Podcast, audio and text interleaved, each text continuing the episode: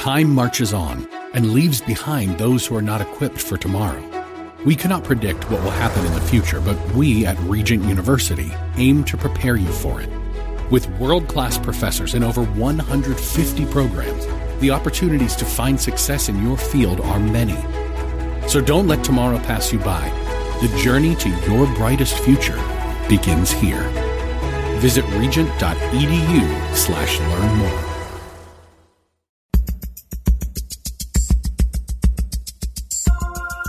It's Lifeline with Craig Roberts. He's the host of Northern California's longest running conservative talk show. He's a man with a message, a conservative with compassion. He's Lifeline's own Craig Roberts. And a pleasant good afternoon to you. Welcome on board. Great to have you with us for this Wednesday edition of Lifeline. Boy, what a busy day it has been, and indeed so. We've got a pretty full show for you tonight. We want to start out first, though, with um, no doubt the big news story, not only of the day, of the week. It may turn out to be one of the key news stories of the year. You've no doubt heard the news and what a difference a day can make. It was just yesterday on this program that we announced that the Dow Jones Industrial Average had seen stocks surge on news that the U.S. had delayed the China tariffs. They were set to go into effect in September, the president announcing that that would be held off until sometime in December. The Dow liked that. Investors came on board, and we saw an uptick of 373 points. That was Tuesday. Wednesday, a bit of an entirely different story. Let's find out what happened and some insights as to why it happened. We're joined by Pat Vitucci. Pat, of course, is an over 30 year financial advisor and um, helps people get their life, their financial life in order. He is the host of Don't Invest and Forget heard every Saturday morning on our sister station, AM 1220, KDOW, at 8 a.m., with a Monday evening reprise broadcast at 6 o'clock. And Pat, undoubtedly, this has been a very busy day in the financial world. Wow. 800 point drop. We've shed upwards of what, 2 3% today on the Dow. Tell us what initiated this major sell off and what does this portend looking into the medium to long range future? Yeah, Craig, it's been a real roller coaster ride the last seven or eight trading days, up three or four hundred, down three or four hundred. It seems to take take take turns going up or down. But today was certainly a big day, eight hundred point Dow drop, uh, uh, one of the one of the bigger days we've had in in a long, long time. It, it's all on this geopolitical issue, this ter- tariff war. As we know, the gloves are off. China and USA are going at it President Xi, President Trump, not able to come to any accord on the trading imbalance issue, and um, whether it's soybean production or whether it's all the apparel that Macy's buys, a lot of players are being uh, um, included in this melee of sorts, and I don't think it's going to be over anytime soon. Some are suggesting uh, they may bring this right up to the 2020 campaign in November of 2020 and make it into a real campaign issue. Uh, and if President Xi has his way, President Trump will not win, and they'll be able to deal with perhaps a softer stance on this tariff issue. But it is uh, one of those geopolitical events that has turned into a real issue. We thought it would be Korea or, or Iraq, Iran, uh, you know, Brexit, all those uh, those headwinds have not at all uh, deterred the the optimism of this heretofore pretty phenomenal year in the market. By the way, we're still up about uh, twelve percent for the year, so let's not let's not get too depressed. But we were up significantly higher as of a couple of weeks ago, so we got to keep things in perspective and and and not uh, jump to the sidelines all too quick. Let's talk a bit about, and, you, that makes perfect sense because certainly, uh, as we've talked about on the the program in the past, uh, volatility and these kinds of swings are not all of that unusual. My goodness, it was barely a week and a half ago that we saw a 600 point drop on the Dow, and of course, over the course of the next week, all of that had been regained. So the knee jerk reaction is never advisable in a circumstance like this. One of the things, though, that has people talking, and that is uh, this idea that this is flashing a warning signal. The U.S. bond market, um, having been a forerunner of an indicator in recessions in the past uh, when that bond yield between the two year and the 10 year Treasury note um, went into inversion. Uh, that, of course, along with the trade issues with China and overall global economic uncertainty, we're doing well here, but the rest of the world not as much so. Uh, is this, as some have suggested, a, a potential indicator that we are heading into recession? I've I've read statistics, Pat, that suggest that typically when this happens and there's a crossover between the two and the ten year um, bond, that we eventually will see a, uh, a recession within something like 22 months. It is normally a, a very clear indicator, Craig. You're right of, of of inflation. If you think if you think about it, when you invest in a ten year bond, you're supposed to get a bigger return on that investment. Instead, it is inverse, and so you're getting a bigger return on a two-year investment. Well, that that that logically doesn't make sense. And historically, when that happens, um, you get a recession in the not too distant future. Let's face it, we are in a 121 months. We're entering the 11th year of a bull market. Bull markets don't go on forever whether it's a geopolitical event or a bull runs out of steam, uh, it, it, it, it, it, it, it always has a cyclicality to it that you, no matter what economists think, no matter what uh, the Federal Reserve does with the cost of money, will sometimes just get dragged into a bearish kind of market. And who knows, we may be entering that. All the other signs of the economy look really favorable. We've got low low inflation, low cost of money. Probably the Federal Reserve will lower rates one more time in their next meeting in about a month or so. So a lot of indicators are suggesting we're still in pretty good shape, but certainly when you look at these daily machinations of, of ups and downs to the degree we've seen one, two, and three percent rises or falls, it certainly uh, erodes any confidence you might have in where the direction of this economy is really going. Uh, you mentioned about the Fed. Let's talk about that for a moment. Certainly, the, president, ironically, uh, Jerome Powell is his appointment, but the president certainly in uh, in recent weeks has not had some very kind things to say about the Fed. Uh, today, going online to no surprise to anyone, uh, launching another assault. Um, you know, continuing to suggest, and I'm I'm quoting here that while the U.S. is quote winning big time, the problem is with the Fed, saying that the rates were uh, raised too much and and too fast. Is that necessarily the case in your perspective, Pat? And I ask that question because you know the the Fed has had that as a tool to help stave off inflation. It was certainly perhaps very helpful uh, back in the days when we saw the 2008 2009 dip.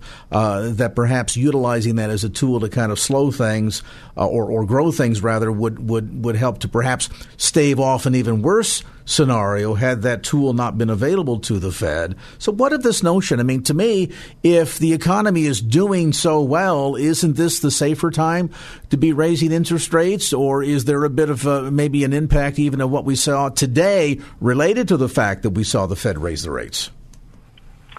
Yeah, Craig, if I put my financial planning hat on, the rates seem very adequately placed, and it doesn't seem logical that we would need another decline in uh, interest rates.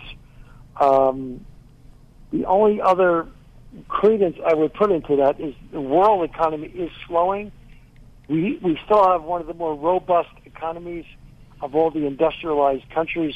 Germany has not been in great shape. China is in in in uh, in a declining financial health. Uh, we've been in pretty good health, and we still have, you know, other countries, Greg, keep in mind, have a negative interest rate. Uh, so we are far from a negative interest rate with two and a half or so, maybe three percent for the short-term uh, borrowing rates.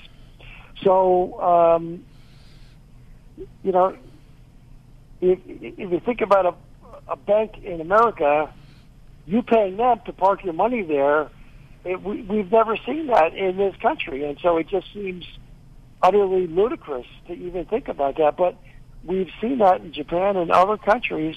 So we're still, you know, in a relatively healthy basis. Nevertheless, the, the arrows are pointing uh, in, the, in, in the wrong direction, at least for the last couple of weeks. As I said, the first seven months of the year was pretty darn healthy.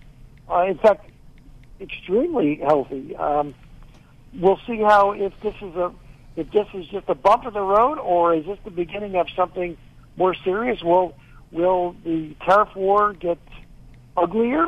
Um, we'll see.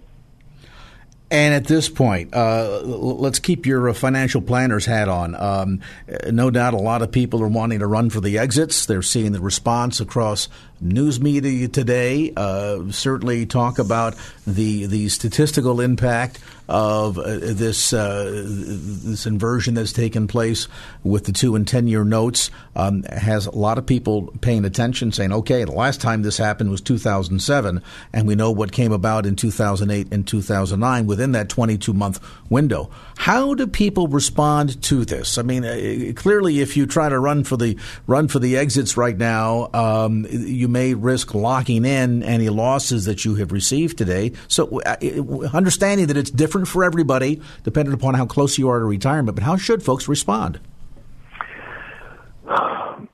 It, it, it really is a, a recipe that needs to be customized. If you are about to retire or currently retired, it is very unnerving to see your portfolio decline. So there are investment tools to build a floor under your your money so that you cannot go below those. So there's there's ways of protecting your principal and guaranteeing income. So we we are you know we specialize in retirement planning. So any of your listeners need any of those ideas, we can certainly talk about them.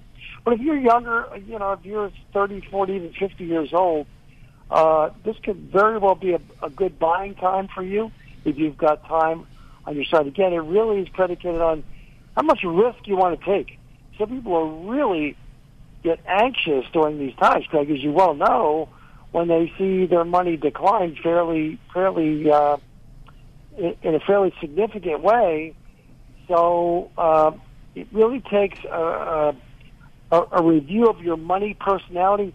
Who am I really? Who am I really looking at in that mirror? And can I withstand and, and not have stomach pains because I've lost money the last last couple of weeks? So you really have to have to evaluate: Are you in the contribution phase of life? You're but you're buying into your 401k, your any IRAs. You know, there's a Macy's White Flower Day sale for the last couple of days. Uh, if you're retired or about to retire, or you know, looking at just over the brink of retirement, you got to start protecting that principal and not wanting to add a couple three years to your work life if you're absolutely up to your eyeballs in work or you're not feeling well, you're not motivated, you're about to get downsized out of a company, all those options. You want to begin to build a floor to guarantee that principal and guarantee the income. A lot of people, Pat, look at this and say, wow, I, eh, this is too much for me to handle to try to figure out. I just know that my timeline is X to when I hope to retire. I'm not sure what to do. If folks are now, eh, particularly hearing the word, this is indic- indicative potentially of a heading into a recession, and they want some advice, how can they best reach you? Well, go to our website, don'tinvestandforget.com. We can you can request a, an appointment with me or anybody on my team. We have a collection of CFPs certified financial planners, CPAs, certified public accountants in any of our 16 offices. I'll be with you uh, personally. Or the old fashioned way, give us a telephone call at uh, 800 472 8305. That's 800 472 8305. We can, we can schedule a, um, a personal appointment or we can chat on the phone and see if uh, based on some issues you bring to the to the forefront, if there's any uh, chance we can help you. So, again, website or toll free number, um, those those work really well. 16 offices is probably one not too far from where you live or where you work. Pat Vitucci with Vitucci and Associates. Don't invest and forget.com. Pat, we appreciate you taking time out of your busy schedule to give us an update on uh, today's events on Wall Street. All right, 519. I'll look at traffic for you now.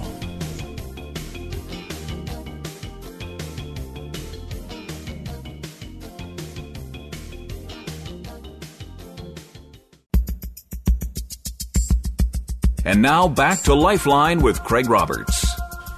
All right, let's uh, turn a corner and talk about the elections for a moment. And I know that you may be thinking, oh my goodness, really? I mean, you too, Craig? Well, there are moments when at least you need to be mindful of not just the candidates heading into uh, next year's election, but the positions that they are taking, and and some of the positions that on the surface seem to be kind of in harmony, particularly with a, a Democrat Party platform, and yet some of the very people that some of the proposals are designed to benefit can actually create the greatest harm.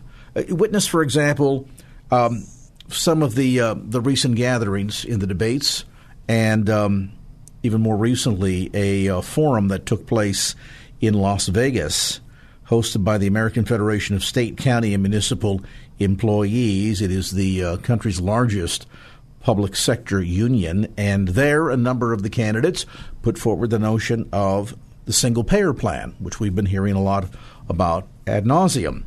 But is the single payer plan really ideal ideal for union members. Let's get some insight. Sally Pipes joins us. We've talked to her before. Sally is the president and CEO, also serves as the Thomas W. Smith Fellow with Health Care Policy at the Pacific Research Institute.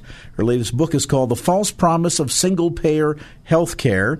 And Sally, great to have you back on the program. So, uh, all of this talk about, well, if you don't want to pay for your college education, we'll make it free, and we're going to make health care free for everybody, and we'll all go on a single payer plan, and it's going to be fantastic. Sounds like from your research, it's not really cracked up to what it's promised to be, particularly for those that already enjoy some of the best health care benefits in the country. Well, that's exactly right. And um, single payer for people that, you know, oftentimes people don't understand what single payer health care is or Medicare for all. What it means is the government would be the sole provider of health care for all Americans. All private coverage would be banned or outlawed, as it is in Canada, the country I'm from, where um, the government provides all the health care for anything considered medically necessary. And it's interesting because in the polls, you know, 51% in the latest Kaiser Family Foundation poll, 51% of people polled said they support Medicare for all or single payer, which is slightly below what the num- that percentage was in April. But when you ask the, the people, well, would you be willing to have single payer health care if it meant a tax increase or that you would lose your employer based coverage? Uh, that support goes down to 37%. And in Canada, where I'm from, the average wait from seeing a primary care doctor to getting treatment by a specialist under the government single payer plan is almost five months. So you mentioned union members. Um, union members, of course, many many union members, uh, 95% of union members have access to health care as of March 2018, compared to 69% of non-union workers. So union members are very involved in, as you mentioned, the Las Vegas um, uh, um, forum hosted by the AFSCME, they, they, these people, the union members are beginning to think, well, we don't really want Medicare for all. We're hearing some of the, the problems with it, and we don't want to lose our fantastic um, health care that we have through through our unions. And so it's a very, um, uh, I think it's going to be a difficult thing for for the Bernie Sanders of the world, Elizabeth Warren's senators who support single payer versus the more slightly more moderate members of the uh, running for the Democratic presidential nomination, like Mr. Buttigieg um, and Joe Biden and Kamala Harris, the senator from the senator from California, but they all support like a public option, a government-run insurance plan that would compete in the insurance against private insurers in the exchanges. And those are all stepping stones, slower approaches, but they all end up with the same thing, the government being our sole provider.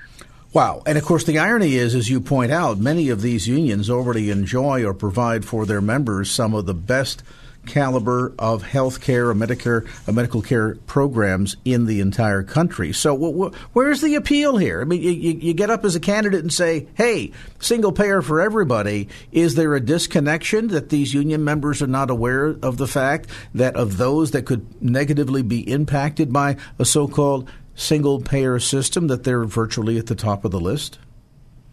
Well, I mean, you know, it's it's it's interesting that Senator Bernie Sanders started pushing single payer back when he was running against Hillary Clinton in 2016. He brought this issue, which really had been it had been around, but it wasn't in the mainstream. But he brought it forward in 2016. Then in 2017, as a senator, he introduced his his bill, his um, Medicare for All bill, and then again in April of this year, he introduced his latest version of Medicare for All or single payer. And he just admitted on July 16th that yes, this would cost 30 to 40 trillion dollars over 10 years. And of course, he never tells people though, you know, how it's going to be paid for. But what we know is that it's going to be paid for through long waiting lists, care being rationed, particularly to seniors, and higher taxes and new taxes, as we've seen, you know, in what Kamala Harris has said, what Joe Biden has said, and Bernie, um, you know, he knows that he would have to increase taxes significantly to cover this plan, which would be which would be a disaster for all Americans, and particularly. Uh, it's, it's interesting that the union, public sector union members in particular, seem to, particularly in New York State, where they've been, there's a where they, the uh, new Dem- the Democrats have the gubernatorial, the Assembly, and the Senate there, and they have a they're very much pushing single payer, and the public sector unions are very much against it. Just as I talk about in my article on Fox, that union members would have, you know, they would lose their their what I call their Cadillac health coverage, which they they really enjoy, and, and employers um, pay 86% of premiums for union members versus 79% for non-unions, and union families pay just 20% of their premiums. But if the government took over the healthcare system, not only would they um, have long waits and not get the best of care, but they would have to pay much higher higher taxes, and it's just it would be a disaster for for all of us. So my job is to educate all Americans on why this idea, which sounds great on paper, everything is free, healthcare would be a human right. It is a human right. These things are just going to be a, a disaster. And so we have to let people know what it would mean for their health care. And it's interesting that so few people actually understand that, that 180 million Americans have employer-based coverage, uh, and 76% of them find it great or excellent. And they don't realize if the government took over the whole system, all private coverage would be outlawed, and about a million uh, people would lose their jobs in the insurance industry.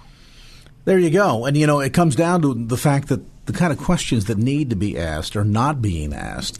And this is what becomes so problematic here because people are not taking time to say, okay, uh, single payer health plan, you know, free money for everybody. Okay, well, there's no free lunch, so where's the money coming from? They're not asking those questions. And we've already seen what's happened just in the last year with some of the adjustments to the IRS code, uh, the kind of indebtedness that the country continues uh, to leap forward into with no sign of it ending in sight. And now all of a sudden we're going to offer free single payer health care for everybody? Yeah.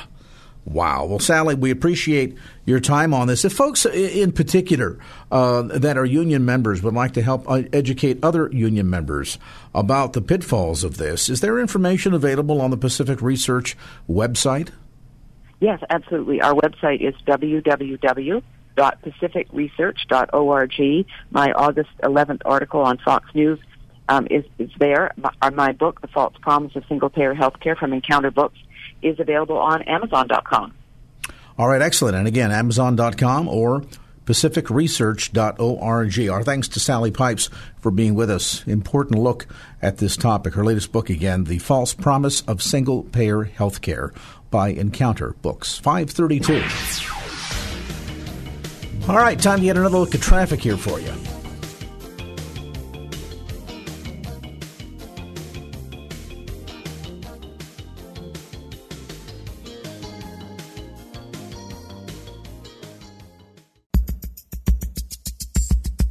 And now back to Lifeline with Craig Roberts. Have others told you that you're worthless, ruined, ignorant, or deserving of the abuse you've received? These negative identities don't reflect the way God views you.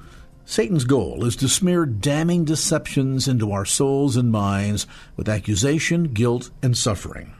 But our identity is not what happened to us. It's not the roles we fulfill, the things we do, or even what others think of us. Our identity is in who we are in Christ. When we came to the Lord and placed our lives in His hands, we receive a new identity. Jesus' death affords us a brand new position in life and in death. Not only are our sins wondrously forgiven because of the blood of Christ, but we are now the recipients of an incredible exchange that He made just for us. He takes away my old shameful and sinful nature and gives me a new one. Creates in me a whole new life, a new creature in Christ Jesus. Welcome to our ongoing Bible study series, The Freedom Challenge 60 Days to Untie the Cords That Bind You. And hopefully you're following along in your copy of The Freedom Challenge as we're joined now by its author, Pastor Dawn Scott Damon. And Dawn, great to have you back on the show. It's wonderful to be back with you. I just so enjoying this dialogue that we're having, and I hope that the listeners are too. It's been a great time. Let's talk a bit about um, the next phase of this discussion today in the Freedom Challenge, and, and that's one, well, a character, at least in my own head, that, that uh, at various and sundry times I've come to really loathe. That little voice that engages in all of the negative talk. And ironically, down through the years, as we have been exposed to negative thinking or negative comments from others, it seems as if we kind of memorize that negative narrative, and then at an instant, the enemy is capable of bringing all of that back up in our minds. How do we go about controlling that nasty little voice inside of our heads? Mm-hmm. Wow, that's very powerful and a great question because we are plagued by those voices, that inner critic or that naysayer or that that scolding voice. And first of all, I really do believe that oftentimes that is the enemy. He's known as the accuser of the brethren, and he's just accusing us night and day before God, but in our own thoughts too. And then sometimes Satan doesn't even have to accuse us because we pick up right where he leaves off or we're that scolding parent or that bully on the playground, right where they left off, and we talk negatively about ourselves. So first of all, understand that that is not that is not what God wants us to do. In fact, we're we're really dishonoring God when we talk negative about ourselves or allow that voice to take residence in our brain. Um, because God made us to be perfect and He created us in His image. And so the first thing I like to do is just submit those thoughts. And, and I guess before we can even do that, we have to recognize it, don't we? Really, that we're having those thoughts. And so we talk about listening, learning, and then acting. Listening to how we're talking to ourselves about ourselves. Listening how we're talking to ourselves about other people or how we're listening to ourselves about how we're talking about our circumstances or our future. And then we learn from that. What is, what is that conversation teaching us about our own self, about our out, outlook on life? And then we act. And that action is the powerful part where we submit those thoughts to the scrutiny of scripture, allow God to take them captive and, and demolish them through the power of the Holy Spirit. Because our thoughts sculpt our brain and our thoughts direct the course of our life. So it's very important to do this work. And this is something that I suppose at a level is kind of the, the mixed blessing, so to speak, of the way our brains are wired. Um, we're taught at a very early age the alphabet numbers, multiplication mm-hmm. tables, things of this sort. And and ironically, even as we study that as a very young child, sometimes exposed, if our if our parents made the effort, as the ages of two or three years old, um, and then certainly um, well instilled in our minds and memories by the time we reach first and second grade, and we take that with us for an entire lifetime. I'm wondering if part of the problem with negative experiences and abuse particularly when it happens at an early age, is it leaves an indelible print in the memory of our mind that, like the alphabet, becomes very difficult to forget. And I suppose afterwards, eh, when we get into our adult years, the ability to call upon those memories, those negative, destructive thoughts, and play them back in our minds again is so easy. How do we how do we balance that? How how do we begin to break the the grip, the cords that those kinds of memories have? Yeah, because that's our programming, isn't it? That's been programmed into our, our mind. We've meditated on that. Every time we have a memory or a flashback or we think about that, that's meditation. A lot of times that, that allows that memory to go even deeper into our conscious, certainly in our, our unconscious. But studies show that we can improve our brain by changing our thoughts. And I, I like to teach people too that sometimes we have to take what we're thinking or d- design our thinking by writing it down and speaking it out loud, which is why I, I wrote the Freedom Challenge because I believe that we don't do enough of that. Declaring with our mouth and allowing ourselves to begin to improve the vision that we have of ourselves and painting a beautiful picture of our future and how we see ourselves, that we have to speak that out loud and we have to intentionally meditate on the truth of God's Word and then really visualize ourselves in that. Um, visualizing when God says, um, you're beloved and you're accepted. Visualizing Dawn or Craig, you are beloved and you are accepted. Seeing God in our, in our sanctified imaginations, if you will, seeing God speaking that over it, declaring that over us. And so we can really renew not just our memories, but the actual physical organ of the brain because, as I said a moment ago, our brain is being shaped. Physically, it is reacting, literally changing in response to the thoughts that run through our mind. So we really need to kind of replace that old thinking, that old imprint with with a new form of thinking, with a new imprint. And and maybe that takes us to the reason why a verse like Philippians 4 8 is so important when we are exhorted that whatever is true, noble, right, lovely, admirable, those things which are excellent or praiseworthy, to think on these things, to to essentially go in and to replace the old thought patterns with new thought patterns. Mm-hmm. Absolutely true. And that, isn't it cool how God's Word tells us thousands of years ago how the brain works, and that is right. We don't want to, I think we talked about this one week before, we say, if I say, whatever you do, don't think about a pink elephant right now. well, we know exactly what everybody just conjured up in their mind. And so trying to remove the negative thoughts somehow almost causes us to get in a fretful cycle of thinking about it even more. So we're going to put on the new mind. We're going to put on the the thoughts that we want by directing our mind. And Colossians will say the same thing in Colossians 3. Set your mind on things above.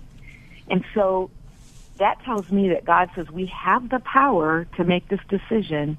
We have the capacity and, and our human ability but how much even more with the power of the Holy Spirit to direct our thinking. Now that's a discipline because our thoughts run through our mind over 50,000 thoughts perhaps even a day, like traffic on a busy street and they're just there.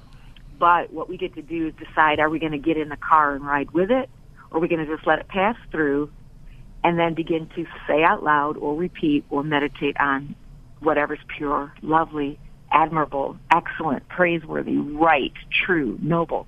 And if we don't know what's right and true, then let's get our journal and let's get our Bible and let's write those things down so we can literally just read it off of a card while we are renewing our mind and reprogramming our mind. Our continuing series, The Freedom Challenge 60 Days to Untie the Cords That Bind You. With us today is its author, Pastor Dawn Scott Damon. Meanwhile, we'll take a brief time out. We'll come back to more of our discussion and our look at the Freedom Challenge 60 Days to Untie the Cords That Bind You with Pastor Dawn Scott Damon.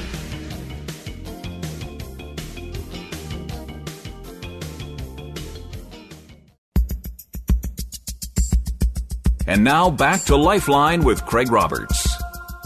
Welcome back to the conversation. Craig Roberts, along with Pastor Dawn Scott Damon. We're discussing, of course, our ongoing Bible study series, The Freedom Challenge 60 Days to Untie the Cords That Bind You. But meanwhile, I want to come back to the conversation. And, uh, Pastor Dawn, it's interesting. There's been a lot of research done in the arena of memory, particularly as it relates to the impact of Alzheimer's. And for anyone that has had a family member impacted by this, you know that Alzheimer's typically um, steals the ability to retain current memory, but memories from long ago seem to be imprinted in a different area of the brain in a different fashion that uh, folks can continue to, to call them up many, many years later with as vivid detail as if it happened yesterday. So the Alzheimer's patient who might not remember what they had for breakfast or might not recognize a relative can nevertheless tell you stories about their childhood from 50, 60, 70, 80 years ago. And I'm wondering if part of that can be problematic in the sense that it's easier for us to call up early memories. And sadly, if those are memories of past failures, the ability of those past failures to haunt us today and to kind of stand as a roadblock in our ability to move forward can be terribly problematic. Yeah, boy, that's uh, an important topic that you're bringing up, and I think that is why it's so critically important to do this work that we're talking about because we're not just talking about um, forgetting the memory, but we are talking about a process that weakens those neurotransmitters and strengthens new ones. And, you know, we know that our cells regenerate every couple of months. We know cells do hold memories too.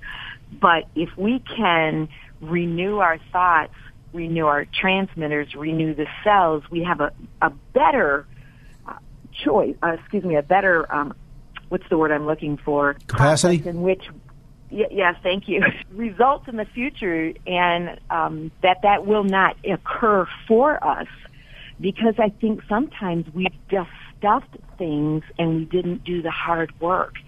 We just tried to escape the memories instead of cleansing and purging the memories, processing them. So I think when the brain says, hey, this is still something that's not been processed, this is still something, you know, you, you tried to bury it, but I'm still here. And that is why I am a proponent for going back in through some of those painful memories, reframing them, talking through them, and allowing them to lose some of that energy and some of that power, like a like a ball underwater that wants to pop up to the surface.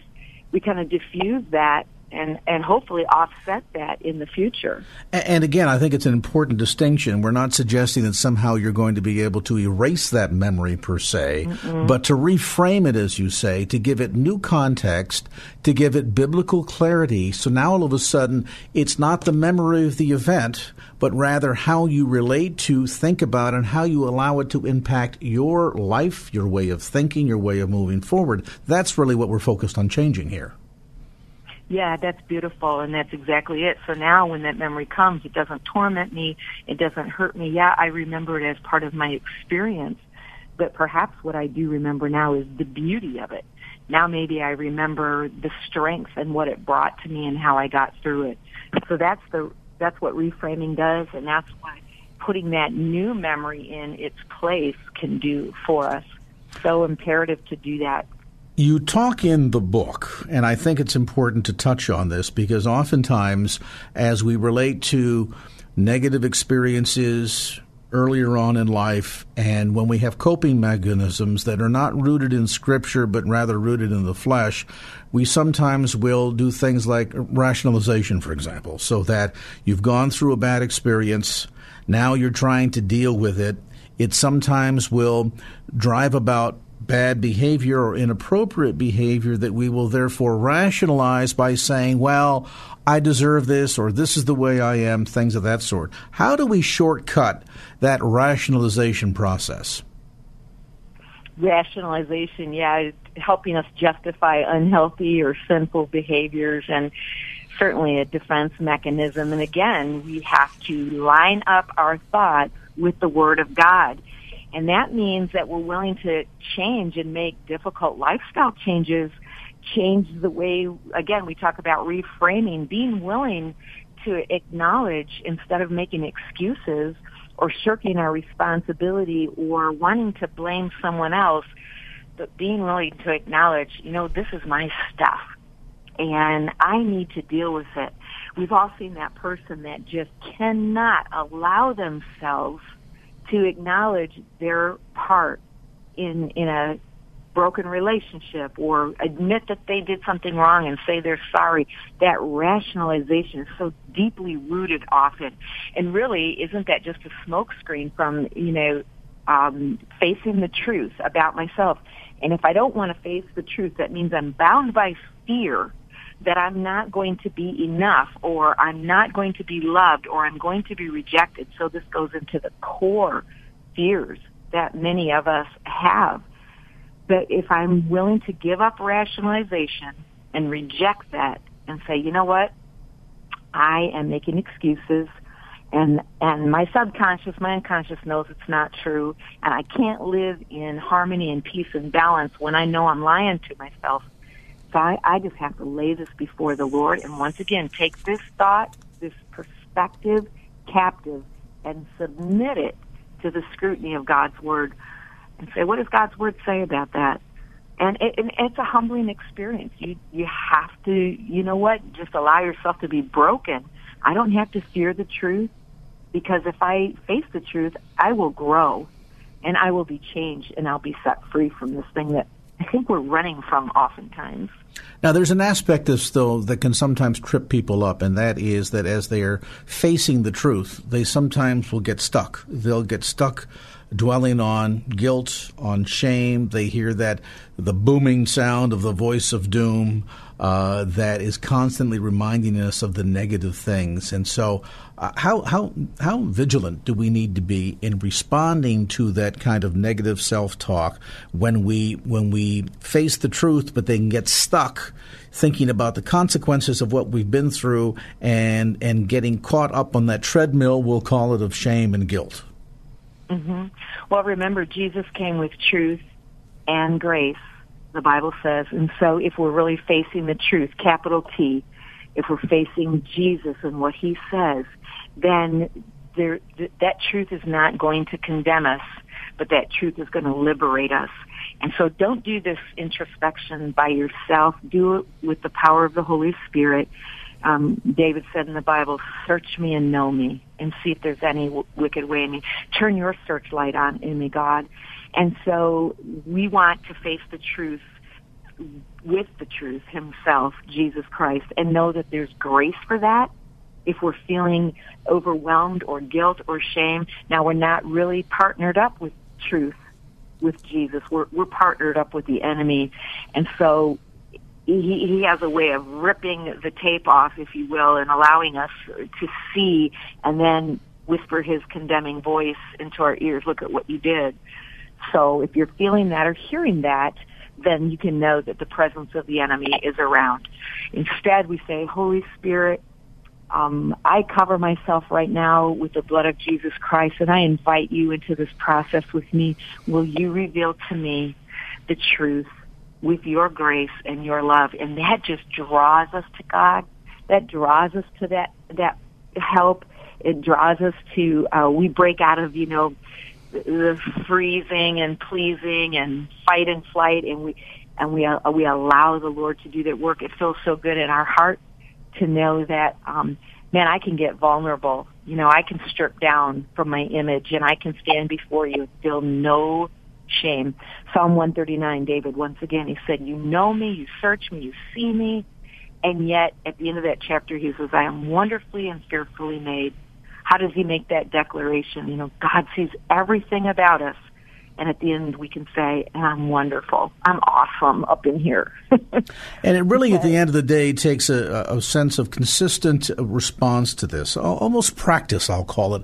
Uh, Dawn, I wonder if that's appropriate because let's face it, the, the enemy has had uh, a millennia of practice at this. And, and for us to be able to, uh, again, break off of that treadmill, uh, to be able to shut down that voice of victimization that often comes in accusatory toward us, it, people say, "Well, I tried it one time, and and uh, boy, I didn't feel very good." You really have to practice at this, don't you?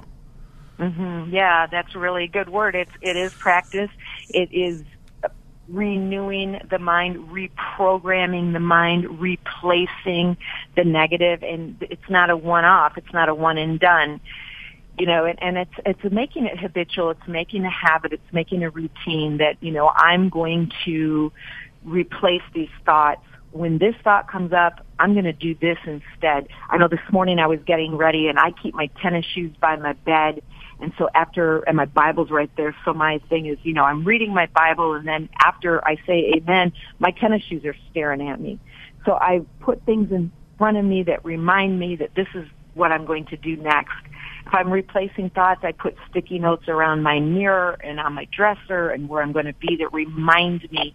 And when I get negative cues, I've taken those negative cues and say, you know what, um, boy, there's certain words, Craig, that when I hear, they hurl me back kind of into my abuse. And I've taken those words and I've defanged them, if you will, and I've created new cues. So now when I hear that word, I have, I do this instead of doing that, instead of cringing and gritting my teeth. Now I look up and I go, Jesus, you're so good. And now it's an automatic cue. So doing those things consistently, do I always do it? No. Do sometimes I get stuck again in victimization? Yeah, I, I don't, I don't, I don't want to stay there. I don't want to live there. I want to be free. So get out of that place and if you fail once, fails it's an event, not a person. Move on and keep keep working, keep practicing. Absolutely. Keep working the work.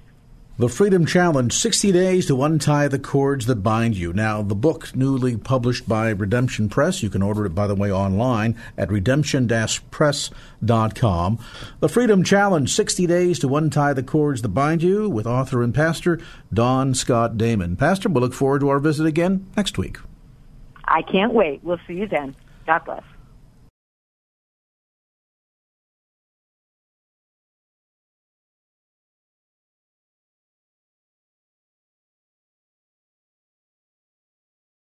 We get it. You're busy. You don't have time to waste on the mainstream media. That's why Salem News Channel is here. We have hosts worth watching, actually discussing the topics that matter. Andrew Wilkow, Dinesh D'Souza, Brandon Tatum, and more. Open debate and free speech you won't find anywhere else. We're not like the other guys. We're Salem News Channel. Watch anytime on any screen for free 24 7 at snc.tv and on Local Now, Channel 525.